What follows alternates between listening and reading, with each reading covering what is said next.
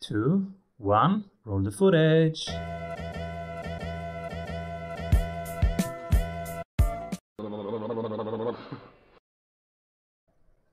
Welcome back, everybody. I'm Simon Severino, your host, and today we talk crypto investments in the age of autonomy. And as you know, crypto is everything we don't understand about money, plus everything we don't know about computer sciences.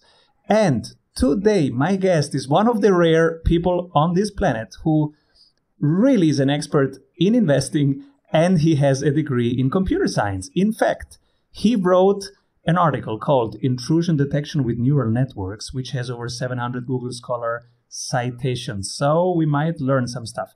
He's also the founder and CIO of crypto hedge fund Tradecraft Capital, and he's the author of an amazing book called Crypto Assets Investing in the Age of Autonomy, which is a very practical book that uh, was one of the best books that I have read last month. Welcome, everybody. Jake Ryan. Thank you. Thanks to be here. So cool to have you here. And tell us, what are you currently creating? Yeah, well, right now I'm creating some software inside my fund. So I run an investment fund and I take in investors and uh, and I'm out there investing in the liquid crypto markets. And so one thing I do uh, is I build custom software, custom proprietary software that we use inside the fund to help us analyze the crypto markets and to help us make determinations on how we should invest, uh, how we should express our uh, thinking inside the markets. And so lately I've been working on that software a lot because we've just upgraded the software. And so I've been working on, on that a lot. Cool. And I have to plug your book, Crypto Assets Investing in the Age of Autonomy, because I've read five books about crypto in, in January, and yours was by far the most practical and the most it's it says basically people these are the asset classes this is how you build a a portfolio um, in in general this is how you select your assets and this is how you create a system out of it. Um, because do, do I understand it correct? In your philosophy, becoming a good investor is something that takes time and it should be a system of decision making? Yeah, exactly. So um, when you first start investing, a lot of times emotions will will will drag you into action and a lot of times you'll act when you're greedy and you'll buy and i mean you'll sell I'm sorry, you'll buy instead of sell. And sometimes you'll be fearful and you'll sell instead of buy. And so one of the things to become a good consistent investor to generate, you know, good returns over time reliably is to build systems because you're you're removing emotion from the from the whole process. And usually emotion is what gets you into trouble. Um, and so yeah, so I help to build systems to evaluate you know, you know, what does the landscape really look like? And then I adjust a portfolio based on that. And I'm just using systems so that uh, all my emotion is removed, you know, from the decision making and implementation process. So yeah, and uh, I love, yeah, I love that you like the book. That's really great. We, um, it was really important, in my opinion, to be a really good innovation style investor you, have got to have a conviction, right? If, if you're not really convicted in what you're in your what you're uh, investing in, then you just don't know. You, you might easily sell when you shouldn't, or something like that. And so, the book helps um, just lay out a foundation for why we're in the next long wave economic cycle. Some of us who are like Gen X, you know, they remember the '90s, they remember the internet and there's a lot of similarities between what's going on now and what what's go, what went on then. So um, if, the book kind of takes you through the idea of this next long wave economic cycle. We put a name to it. We kind of describe and distinguish why and what it is, and then we kind of tell about the past uh, uh, long wave cycles that we've had, so that we can kind of relate some of the past to explain the history, the, the future. what are in so in your book i learned also that everything is waves long waves mid mid long waves short waves but everything comes and goes in waves. Is it the same as s curves what is a wave? Yeah um, anytime you have human behavior you're going to have a wave okay? So if you have human behavior in the form of credit inside an economy you're going to have an economic cycle. If you're going to have credit inside your money system, you're going to have a money cycle. If you're, you know, if you're going to have an economy and it has people operating in it, then you're going to have an economic cycle. So uh, cycles come become because of psychological human behavior. Um, you know, and a lot of times when there's credit, because uh, credits create waves, human human uh, behavior create waves. So that, that's why. And right now, which waves are shaping the crypto market most? Mm-hmm. Yeah. Well, we have several types of waves.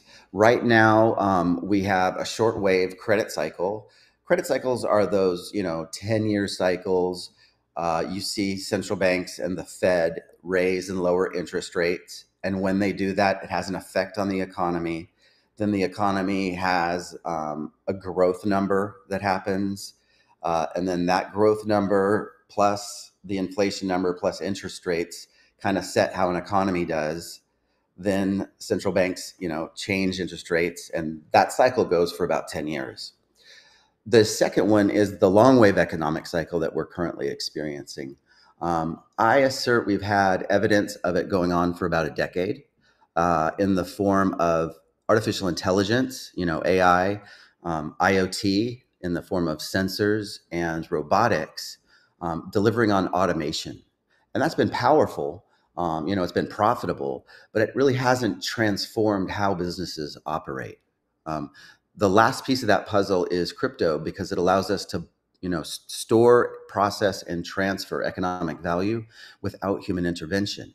And so, as these technologies converge, we're able to build autonomous operations or autonomy.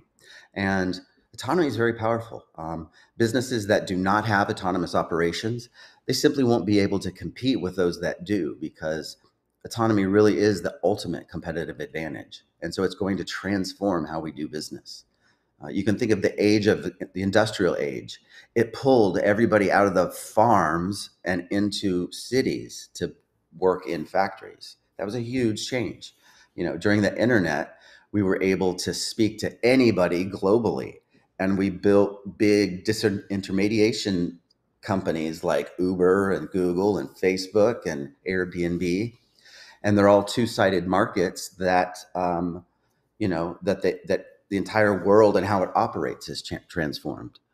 Well, we are going through a new cycle that um, you know what was powerful about the internet is that you could send a file you know a piece of content to 3 billion people for free right you could you could communicate with the world for near free free that's amazing. That's what happened with the internet. Well what's what's happening now is we're able to put actual value inside a digital file and now the file is valuable okay? We never had digital scarcity or natural scarcity in the digital format before. We never had that before. Now that we have actual value in a file that we can transfer around the world, what is possible now out of that? Um, we have legal contracts in the form of what well, we write them down on paper, and then if it gets really, really bad, we sue each other in the form of a lawsuit, and we take either we no, negotiate it out or we take years and go through the law, the legal system to get a determination. Well, now we're starting out really, really small but we're able to program legal contracts or program economic contracts such that in, uh, human intervention isn't needed for that that little that little contract. Now we don't have big uh, complicated business contracts in smart contracts yet, but we've got these little ideas of like invoicing or you know many other little ideas that we're able to do. You know, send send money or send economic value if something happens, and so that's transformational and the whole world is going to be really transforming over the next four decades that's the the age of, of autonomy that you describe. It's not just the autonomy that we can own assets. It's really autonomy in terms of uh, operations and um, economic value exchange that happens without humans, right? So you have an example. Yeah. So, like, um, so what's happening inside the age of autonomy is digitization. Okay. So, if you think about how the old way worked in the internet age, you would go up on a website like Amazon and you would order something and it would come to your door or something like that. And the whole process of that was getting um, humans to use digital things and then something would happen inside that digital thing and you'd get some economic value back in the real world. What's happening now in this one is digitization. And what you've seen is, and what happens in digitization is that we try to get the entire world and explain it inside software and then spit that back in the software to have some sort of thing happen in the real world. Okay, what are you talking about? Okay. Well, if you think about Uber, it has systems that pull in the entire universe in forms of geological maps and then uses those maps with AI to figure out where drivers and customers are and figure out the optimal route and figure out where to have a car show up and then a user use the car and then a credit card is transacted and then people leave okay? That's what's happening right now. What we're going to we're going to disintermediate uber okay? We're going to have smart contracts and dis um, DAOs and software that does everything that Uber does, but without a company. We're going to do that inside smart contracts, inside crypto, inside these things called distributed autonomous organizations. This is how we're going to come together and gather gather as humans inside this you know digitized world. And so, how we operate is going to fundamentally change over the next four decades. And so the smart companies will tap into that and and like like in like an energy source, like having 40,000 employees, but there is no employee there, it's just a software. There'll and, still be employees. The, the employees will still work. There may be less, or we may uh, we may come together and co- come apart differently. We're still going to have humans, and you know, obviously, um, still going to participate. We're just going to participate in the world completely differently. It's just going to transform how we do business. Some some people say DAOs are the future. Other people say you need somebody leading, otherwise nothing will come out of it. What's what's your observation of the nascent DAO world? Yeah, I mean both are true um, DAOs are the future, and that's how we're going to organize. And you need a human to do leadership, right? It's not like, you know, but it's just going to change a little bit over time. In the beginning of the age of autonomy, we're going to need more and more participation inside a DAO to get anything done. Over time, we're going to have more things mechanized and autonomous and less need for humans to intervene. But that just gives uh, us as human beings and more capacity to do other things, less rote tasks. You know, um, just because we don't use a spoon or a shovel to move dirt to create to you know make a road, that doesn't mean humans aren't um, fully expressed in the world and doing economic transactions in the world. It's just that we've had innovation and technology enough that we've got you know big bulldozers and big whatever technology to to help advance that and so um, you know that'll affect in the beginning maybe it destroys jobs in the beginning but overall over time we're going to create more economic output more productivity people are going to be more expressed um, the poor are going to have a much better you know what we consider poor is still going to be much much better than it was you know 50 years ago um, it's just change and that's just how it happens. I'm so curious which books actually inspire you after one word from our sponsors. Hey, if you like the tools, go grab them for free at strategysprints.com slash tools. So uh, authors are also uh, readers. Are there books that inspired you recently? Absolutely. Um, I can think of three books over time that have been very, very instrumental, and then I can try to think of some uh, ones of late. So, in the world of crypto, I think you know two or three of the most important books were um, for me the Little Bitcoin book by Jimmy Song et al. Um, it's about a 73 page book, super small, um, called The Little Book of Bitcoin. Super interesting. Um, lately, um, one called The Fourth Turning. It came out probably in the late 90s and really explains what's going on uh, and that there's a hundred year cycle and we're in the fourth turning of that 100 year cycle. Very interesting. Came out in the 90s uh, late 90s maybe 2000 um, and then um, carlota perez's book um, you know technological revolutions and financial capital. Um, that was a big influence and some work that a body of work that i built my book you know on top of her economic work which was built on joseph schumpeter and nicholas kondratiev who were economists back in the you know 1920s and 30s so her book came out in like 99 2000 so um, and then rich dad poor dad and um, what are some of the other books? Like uh, anti-fragile by taleb and um, the fiat standard. I don't know if you've read uh, Saif Ammous's latest book, the, the Fiat Standard, um, Stealing Fire um, by Kotler. Um, so yeah, a lot of books. Wow, and I've seen somewhere some some numbers of your um, of your work, of your impact, the portfolios that you manage. What was the number of last year? You did over 400 percent, 400 something percent growth. Is that correct? Uh, in size, yes, uh, we did. Uh, we did about 133.1 percent in performance in 2021, and so that beat Bitcoin like 120 percent, something like that. Yeah. And so when you're in in our community right now, people are discussing, oh my God, segment rotation, risk off, risk off, value, value, not growth, value, not growth, commodities, uh, diversification, and other people say, come on, people let's look at on-chain, look at tech, look at adoption. Let's stay with our conviction, all crypto. What's your perspective? Yeah, so I think uh, you know investment. All investors should have many asset classes and a diversified portfolio.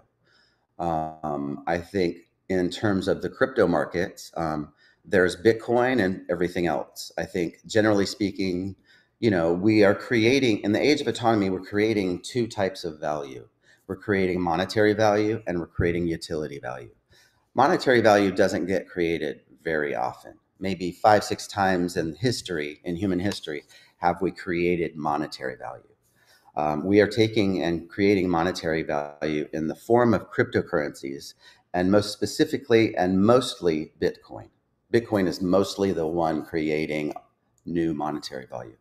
Then there's everything else creating utility value, like Ethereum and others. You know, everything else is creating utility and uh, and utility value, and that's going to be more risk on. That's going to have to do with productivity. That is investment or speculation into future productivity, and it's going to correlate more with like risk on assets like equities.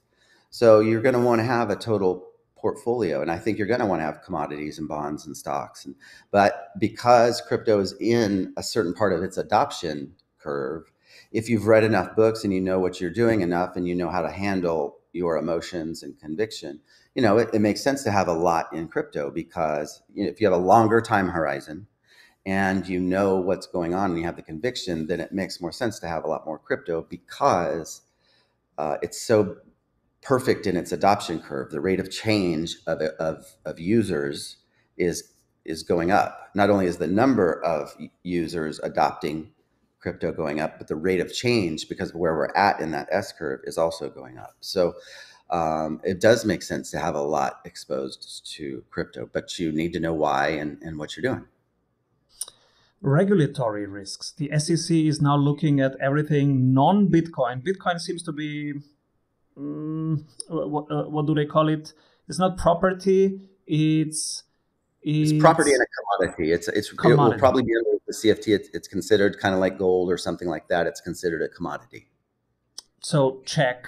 But everything else is SEC territory. And they said, okay, 6,000 of you. Ethereum is, is a commodity as well. Is it? Yeah. So Ethereum and Bitcoin are the safest uh, right now for regulatory lawyer, risk. I'm not a lawyer or a regulator, but yeah, my opinion, hypothetically, would be that yeah, Bitcoin and Ethereum would be considered commodities. Everything else has some reg- regulatory risk. I think the area, if you're generating interest like BlockFi or like DeFi, you may have some regulatory risk. And if you're a governance token, you may have some regulatory risk. Uh, and if you use an NFT in a way that you um, disseminate income, like you say, if you hold this unique, you know, NFT, then you're um, able to have uh, the rights to income, then that could potentially look as a security. Um, but everything else, you know, pretty much isn't a security. I mean, if you have a, a, a token and it's doing something uh, for a distributed, decentralized network, for the most part, you don't have much regulatory risk. In my and, opinion, hypothetically. Yeah, thank you. And one example that um, has caught my attention right now is Terra Luna as an example of something that was under scrutiny. Um, I think Do Kwon had, had was even subpoenaed and then he said well you know i'm not in the us i'm i'm in singapore and i'm a korean so you, you can't touch me right now and if you continue i might just dissolve the company so there is no central part anymore and just go fully decentralized software then basically we are untouchable. Um, what what do you is it possible? They just they just decentralize it and then it's it's a real autonomous entity? What's your take on this? Do we have examples in history of this? Yeah that's right. This is new. This never been happened before but there's nothing in past regulations if you don't have a company you know you become a decentralized organis- autonomous organizations and nobody in that dao is a us citizen, then I don't see how there is any regulate uh, there is no regulatory body under which that that would have purview to my to, to my knowledge and so that's again why in the age of autonomy it's going to completely transform how we do business. Because if companies have regulatory risks why would you have a company? You know the ultimate thing you learn from all these books is that you want to have 100% control and no ownership. You know you don't want any you want all the good you want all the money all the assets you want none of the ta- none of the bad. You want none of the taxes none of the liability. That's effectively what the world has created in its um, in its um, efforts to create law and to have rule of law and to have countries that are run by rules, generally speaking, that whole incentive system has created such that the you know you want to have the most control and the least amount of ownership because ownership automatically gives you rights and responsibilities and you want all the rights and you want none of the responsibilities I mean, that's just the that's the what so of it. And so These. that that that pulls us to then want to create, um, um, you know, human organized um, organizations and and to organize in such a way that we're not companies, we're DAOs. That's not you know, there's no legal thing of that yet. There may be in the future, you know, but it's a new thing. Fascinating. Thank you for sharing this. And so, everybody, go get his book. It's Crypto Assets Investing in the Age of Autonomy. The author is Jake Ryan, and it's really such a good practical book. We cannot cover that in half an hour, but you see how deep the topic and how relevant this is. And it's a really practical book. Um, Jake, who should be my next guest? Yeah. Um, who should be your next guest? Well, I don't know. Maybe uh, you want somebody in crypto? You name it. Maybe maybe Tom Shaughnessy of uh, Delphi Digital. He runs a podcast. He's a very interesting guy. Um, I don't know. Try him. I love Delphi Digital. I get I get their newsletter. These beautiful data visualizations that they do. Great. Amazing. Their subscription, their, their service, it's really great. He's very smart. I bet he'd be, I bet he'd be an interesting guest. I love this. And if if people wanna uh, find you, where do you hang out? Where then where yeah. can they find you?